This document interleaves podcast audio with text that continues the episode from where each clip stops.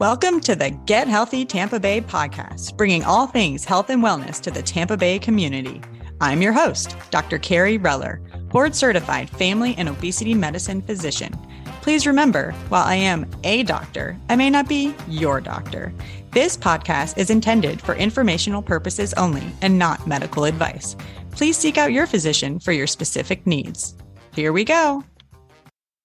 Hi, everybody. Welcome back to the Get Healthy Tampa Bay podcast. I'm your host, Dr. Kerry Reller, and today we're going to talk about weight loss medications, otherwise known as anti-obesity medications. So why is it so hard to find treatments for obesity? Basically, there's the belief that obesity is a behavioral problem and that people with obesity could lose weight if they wanted to. Basically, using medications or surgery is considered a shortcut or an easy way out. This is obviously unfounded. But anyway, there are concerns about misuse or side effects of weight loss medications. And it's difficult because we're just learning now about the different weight regulating pathways that our body and brains have. There's also a high prevalence of obesity. So we're concerned about safety. And then, of course, about cost. Obesity itself, according to this 2018 presentation, adds about 137 billion to healthcare costs. Typically, we set a goal of about 5 to 10% of weight loss. And that is the goal because it can reduce all these comorbidities that are associated with weight. So just reducing weight by 5 to 10% can prevent diabetes, improve glycemic control in those who have diabetes, reduce the need for diabetic medications, reduce blood pressure, triglycerides, improve that good cholesterol, that HDL, reduce symptoms of sleep apnea, and improve markers of non-alcoholic fatty liver disease. So just a 5% weight loss can reduce these things by 50% and 10%, even maybe sometimes 80%. So there's certain hormones in our body like ghrelin that increase the appetite. And there's certain ones that suppress the appetite, like leptin or insulin or GLP-1. Some of these things are very important on how some of our weight loss medications work. That's why I bring that up. So basically, weight loss medications are meant to be used long term. So anything that helps you lose weight should be continued long term to keep the weight off. It's true as the medications as well, as long as they're safe, not causing any side effects, and are actually working to help you lose or maintain the weight. Therefore, we should be continuing them long term so that you don't regain the weight. So sometimes when you're losing weight, you get to this, what we call a plateau, or basically you're at a flat point where you are having trouble losing any weight. And that's because at that point, that's when those hormones increase. That ghrelin hormone, that hunger hormone is starting to get higher. So therefore, that's when we try to use some of these medications to intervene. Other hormones that are altered with 14% of weight loss are the increase of pancreatic polypeptide and GIP, which we're going to just talk about soon, but also the decrease of all those hormones that suppress hunger or induce satiety or make you feel full. So leptin is that common one that we hear a lot about. There's another one, amylin, and there's actually a new medication that's going to be focusing on that in the years to come. And some other hormones like CCK and polypeptide Y are also a decrease and those help with satiety. All these hormones that make you hungrier are getting increased and all the hormones that make you full are getting decreased. It's no wonder everybody that is trying to lose weight is actually really hungry. So for certain rules of us prescribing weight loss medications, basically we want to make sure that you're not on any medications that are causing you to gain weight. And we want to make sure to do no harm in the first place. Typically, we may start with one and maybe add another if needed, but really it's individualized. There are certain medications for certain reasons, and they may help with other medical problems that a patient might have. So we really focus it individualized per patient. So I'm going to talk about the medications now, and some of them we use, some we don't. This is the first one I'm talking about. It's called Orlistat. So it's the generic name is Orlistat. There is a brand name called Xenical or starts with X. And then the over counter medication is called Alli, which is about half the dose. It works as a lipase inhibitor. So basically it prevents the absorption of fat in the gut. So you lose that fat in the stool. You have to take it three times a day before you eat. So before each meal. And it has to be used with a low fat diet. It's pretty cheap. It's very affordable but it does interact with many other medications. And the reason why we don't use it is because it can cause oily stools or anal leakage and urgent bowel movements. Honestly, I've never prescribed this medication and I don't recommend it for anybody really because of those side effects. There are more serious side effects as well, including kidney stones and liver disease. So typically an older medication, not used that much. That's orlistat. So then we're going to talk about that ghrelin. Remember that hunger hormone that increases food intake and it peaks before meals. It's kind of what makes you feel hungry. Ghrelin can be suppressed by anti-appetite medicines. So appetite suppressants, the most common one being phentermine. So phentermine does suppress the appetite. Usually you take it once in the morning, though there is a shorter acting version as well. It's the most commonly prescribed weight loss medication. It's very affordable. It's a stimulant and it is controlled. So therefore you need an appointment in person to refill the medication. If it's lost or stolen, it can't be replaced. And it was approved in 1959 for three months of use. And the FDA has approved it in a lower dose and in combination for a long term usage that we're going to talk about in a second. And some organizations do make you stop it, and stopping it typically leads to weight regain. So usually there's no harm in continuing the medication, but you have to follow the state laws. Possible side effects include nervousness, increased blood pressure, dry mouth, constipation, but typically those who can tolerate caffeine can do pretty well but maybe someone with severe anxiety, that's not something we would use with them. So diethylpropion also is an appetite suppressant. You can take it two to three times a day. It's sometimes a little bit more tolerated than phentermine. It's very affordable. It is also a stimulant and controlled substance. You require appointments for refills and FDA only approves it for three months, but long term is considered reasonable by some. Some people who do have side effects on phentermine don't have them with diethylpropion, but it does have a similar side effect profile. Then there is a branded medication called Qsymia, which is broken down into the generic phentermine that we just discussed and topiramate in an extended release formulary. Topiramate is actually an anti-seizure medicine, an anti-migraine medicine, and then the phentermine is that stimulant.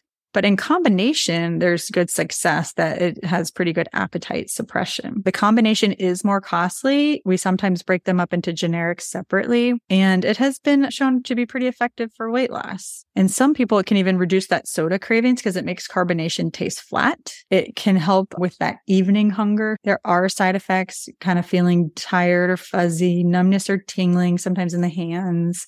You can also have nervousness, increased blood pressure, dry mouth, and constipation. Again, that's from the phentermine. And there are less common side effects, but birth defects definitely should be mentioned. So women should not get pregnant while taking this medication and actually need to be on a form of birth control. Some people make you do pregnancy tests monthly for it. It can cause some eye problems and kidney stones. So there's other things to look out for if you're on that medication. But it's a great medication if someone is also suffering from migraines the phentermine by itself or topiramate by itself don't work that well alone. But combined, they definitely have greater effect in having more weight loss at 28 weeks. The combination is about 10 point 6% or something on a half dose and a full dose a little bit more than that. So I'm showing a slide about the regions of the brain that work to control eating behavior. And this is because the next medication I'm going to talk about called Contrave works on the brain in appetite and in addiction medications and also for depression. Contrave is a combination of naltrexone bupropion. Both are anti-addiction medications. So this works really well on people who have a lot of cravings and thoughts about foods foods and they just kind of can't stop that food chatter. Naltrexone is actually used to treat alcohol or opioid addiction. And bupropion is an antidepressant and it also helps aid in smoking cessation. So if there's any smokers or someone who is struggling with alcohol, that'd be a great choice for one of them. Bupropion is contraindicated in seizures. So you cannot use that medication if someone has a history of seizures. Contrave is not controlled, but it is more expensive. Sometimes we do separate it into the generics and it's definitely not recommended for someone who's taking opioids. The most common side effect is nausea. That can kind of get better over time. Typically we do a slow titration up. And if you eat it with protein, it's usually more tolerated as well. Dizziness and headache can also be common side effects, and some mood changes can also be a side effect, but it's usually less common. And then again, it's contraindicated with seizures. So the efficacy of the current anti obesity drugs, kind of that we've talked about so far.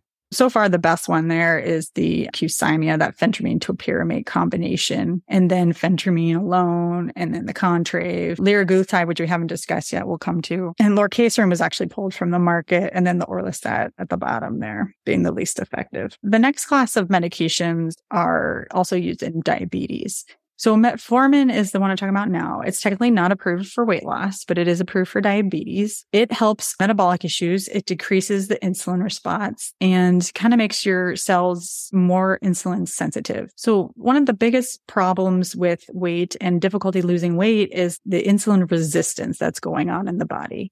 And that's basically insulin resistance is a precursor to prediabetes and then diabetes. It's almost like a spectrum. However, our current medical practices don't cover some of the tests that we could be catching this earlier. We can do the A1C and say you have prediabetes or diabetes, and that's a measure of the blood sugar average over three months. But the insurances don't seem to cover fasting insulin. And fasting insulin is something that can maybe catch this insulin resistance even earlier. A cholesterol profile also might help us aid in that diagnosis and just knowing whether there's a blood pressure issue or a waist circumference enlargement issue as well. Those are all things that can be indicative of insulin resistance. That's not exactly what I'm going to go over in this topic, though, mostly about the medications. But anyway, so insulin resistance is a big factor in difficulty in losing weight, and metformin can kind of level up that playing field. It does appear to decrease appetite a little bit, and it definitely reduces the chance of getting diabetes if you're already on an anti diabetic medication.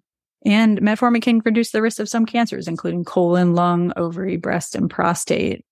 Again, those are probably also linked toward weight related issues anyway. The most common side effect is upset stomach or diarrhea. Typically, we start low on this as well and then titrate up. Oftentimes, people will tolerate the extended release formulary better than the regular. So I would say if you hadn't tried that and you gave up because of stomach upset, you might want to retry that and ask your doctor as well. And it's also pretty important to take that with a meal because it's going to be more well tolerated on the stomach. And then some is better than none. You might tolerate one tablet. Sometimes we work our way up to two tablets twice a day, but whatever way that you're able to tolerate taking it with a meal is okay. Typically, metformin can cause a B12 deficiency when you're on the medication. So typically, I have everybody start a B12 supplement or I will wait and check a B12 and then encourage supplementation if it's low. Adherence to metformin for like 10 years can show that the weight change has decreased and then it stays down if the patient is adherent to taking it. And then this just compares metformin to other anti obesity medications and shows that it actually can be effective in weight loss, even though it is not FDA approved for it. It's also really cheap. So typically we don't have a problem getting that covered. Then we're going to go on to the GLP 1 hormone.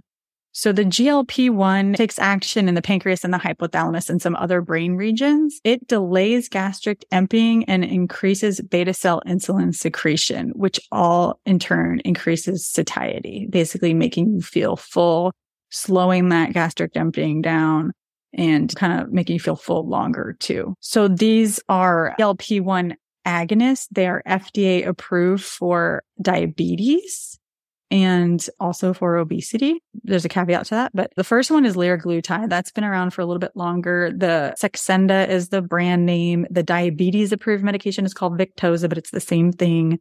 These are those GLP-1 receptor agonists, slowing that gastric emptying to make you feel full faster. Liraglutide is a daily injection and it can be very expensive if it's not covered by insurance basically anyone who has a history of thyroid cancer or, or multiple, multiple endocrine neoplasia syndrome cannot take these GLP-1s. Common side effects is that you could have nausea, vomiting, diarrhea, constipation. It can reduce the effectiveness of other medications that are taken at the same time. It can cause low blood sugar, but it's pretty rare. And then maybe some abdominal pain as well. The next one is semaglutide.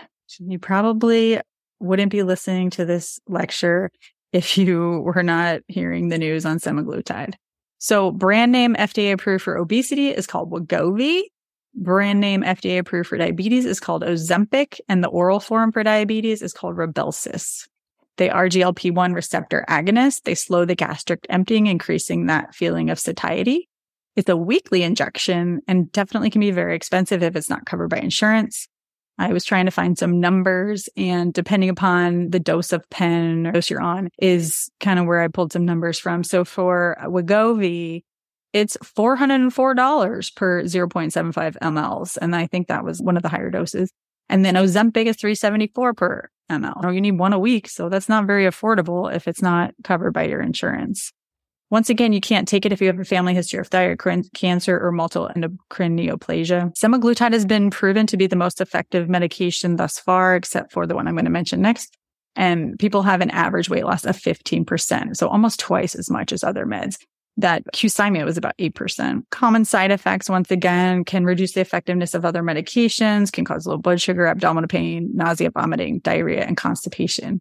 And Wegovy was actually approved in children 12 or older recently. I should say that the American Academy of Pediatrics had a whole release on treating childhood obesity recently, and there are some cases of medication usage. The next medication is tirzepatide. Um, otherwise known as Mounjaro, and it is FDA approved for diabetes. It's currently under clinical trials for obesity, so it's not FDA approved yet. It works on that GLP 1 receptor agonist, but it also works on a GIP hormone receptor, and that is the glucose dependent insulinotropic polypeptide, a mouthful. But basically, the combination of these two make it very effective. So they're working on slowing the gastric emptying in the stomach to increase that feeling of fullness and satiety. But it's also working in the brain to increase satiety in the brain. It's a weekly injection as well. It's only on like two insurance plans right now. It just came out last June. It's very expensive, like $307 per injection. Also, you can't take it if you have a family history of thyroid cancer or multiple endocrine neoplasia. Also, caution if you have a history of pancreatitis. So far, it's most effective medication, average weight loss of 20.9% on its highest dose at 15 milligrams. And that was at 72 weeks in the trial. It also mentioned that it was 33.9 fat mass loss, which is amazing. And some common side effects are the same, reducing effectiveness of medications, low blood sugar, abdominal pain, nausea, vomiting, diarrhea, constipation, and dyspepsia as well. So a little bit of GERD or reflux symptoms can be a common side effect. Sometimes with the nausea, we will give an anti-nausea medicine. And perhaps if they're having reflux, we may give a like famotidine or something else to help that. And that can be, you know, time dependent. So it's usually maybe after the injection or the day after the injection, and then it kind of weans away. This one is also titrated up slowly so people can tolerate it better. It is currently, once again, not approved for obesity yet. Then I want to talk about Vyvanse. Vyvanse or lisdexamfetamine is treating binge eating disorder. It is a stimulant and a controlled substance, and it's often not on people's insurance plans and it does require appointments for refills. And it can be pretty expensive if it's not in your insurance plan. It can cause a decreased appetite, anxiety, or jittery feelings and a dry mouth. It is FDA approved for binge eating disorder and is the only medication FDA approved for binge eating disorder. I will say that some people do well on Contrave. Some people do well on phentermine and even Qsymia and Topamax for binge eating disorder. And I definitely think that Mounjaro will eventually be FDA approved for binge eating disorder as well. It's really helping reduce that food chatter. And then this isn't exactly a medication, but it is a kind of device. It's called Plenity. It's a capsule that you take three capsules daily with a glass of water before eating. It's basically a hydrogel that forms in the stomach and increases fullness. It's FDA approved for BMI 25 to 40 and it shouldn't be taken people with surgeries on the stomach or intestines or significant medical problems with stomach or intestines. I haven't used it yet, but I've had some people ask about it. So that's Plenity. So I just want to mention that I treat obesity as a disease. It should be managed like any other disease with or without medication and weight is just a symptom. I have listed some references here the Obesity Medicine Association, the tirzepatide recent article that was released, and also from a presentation from the Obesity Pathophysiology Focus on the Brain from Yale University or the Cornell Obesity Medicine course. And please let me know if you have any questions on these medications or anything else. You can find us on Instagram at Clearwater Family Medicine or Facebook, my Clearwater Family Medicine and Allergy. And I hope to hear from any of you if you have any questions and let me know if you want to work with me. I hope you enjoyed this uh, topic today and we will do more if you ask and hope to see you listening in next week. Thank you so much for listening to the Get Healthy Tampa Bay podcast, sponsored by Clearwater Family Medicine and Allergy. Please remember to like and subscribe to the podcast on your favorite podcast app and share this episode with your family and friends. We would also love it if you took the time to rate and review us on iTunes. See you next week.